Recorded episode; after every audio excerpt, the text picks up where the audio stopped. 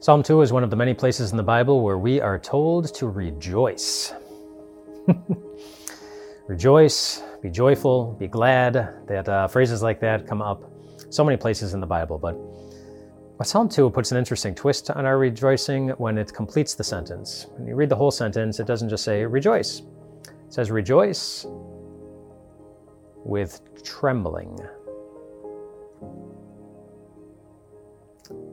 You might tremble if you're cold. but that's not what the that's not what it's talking about. You might also tremble if if you're overwhelmed. If you feel afraid. If you've been humbled. But boy, is that an important verse then because it means that we have reasons to rejoice, God believes, in all those situations. It often doesn't feel like that, but it's the truth. It makes me think of one time Jesus interacted with his disciples where they were no doubt rejoicing, but they were rejoicing with trembling. They were in a boat, and a big storm came up, and the disciples were afraid. They were afraid they were going to die, and they weren't just afraid, they were critical of Jesus.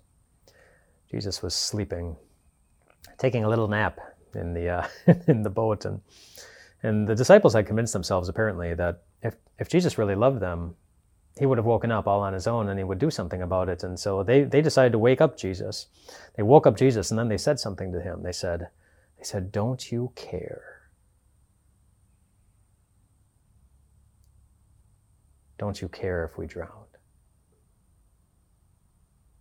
I don't know how they felt saying that.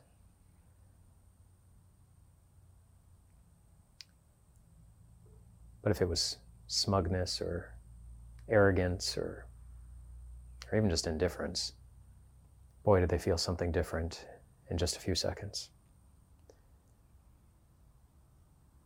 Jesus rebuked the wind and the waves, just told them to stop. And they did.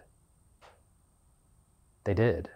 They just they just stopped. And then he said to his disciples, Why were you afraid? Do you still have such small faith? And then the Bible wants us to know how the disciples felt after this. We can imagine that they rejoiced in having their lives saved, rejoiced that they weren't at the bottom of the sea somewhere, that they were still safe in the boat. But that's not what the Bible tells us. It says the disciples were terrified. They were terrified after the storm was calmed. After Jesus showed them how powerful he was, they were terrified standing in the presence of someone who could do something like that. They didn't know how to handle it. He was so much greater than they ever imagined. They were terrified. And that's a common, that's a common response to God's greatness that we see in the Bible. Go back all the way to the Old Testament when God spoke the Ten Commandments to the Israelites. After he got done speaking, the Israelites came to Moses and they said, Could you please um, you know, if you have to speak something like that to us again, if, if something has to be spoken like that, can you do it instead of God? Because that terrified that terrified us. It was it was terrifying. Every once in a while, God gave God gave His people a, just a glimpse of how great He really is, and so frequently in the Bible, the people who saw it or caught it or witnessed it, they were terrified because of it. It was so much so much bigger than they would have ever imagined. They didn't know what to do with it. They were humbled. They were overwhelmed. They were afraid. And yet the disciples also rejoiced at the same time. And not only because they were safe, but because they must have realized at some point that the God who can do anything, who can rebuke the wind and the waves, and the wind and the waves listen, the God who isn't afraid of a storm, who's so calm that he takes a nap in the middle of the worst of them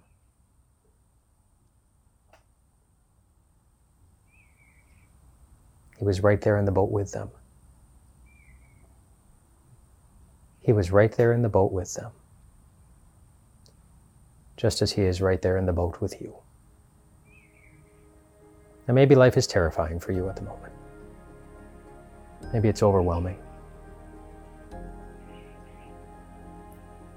Maybe you're afraid of something. Jesus knows this about us. Life does this to us. We do this to us. but you can also rejoice. Because a God who is greater than any of us have the ability to imagine, He's right there with you. That's what Jesus on the cross means. That God is forever with you, eager to love you, eager to love you. Rest well tonight, my friends.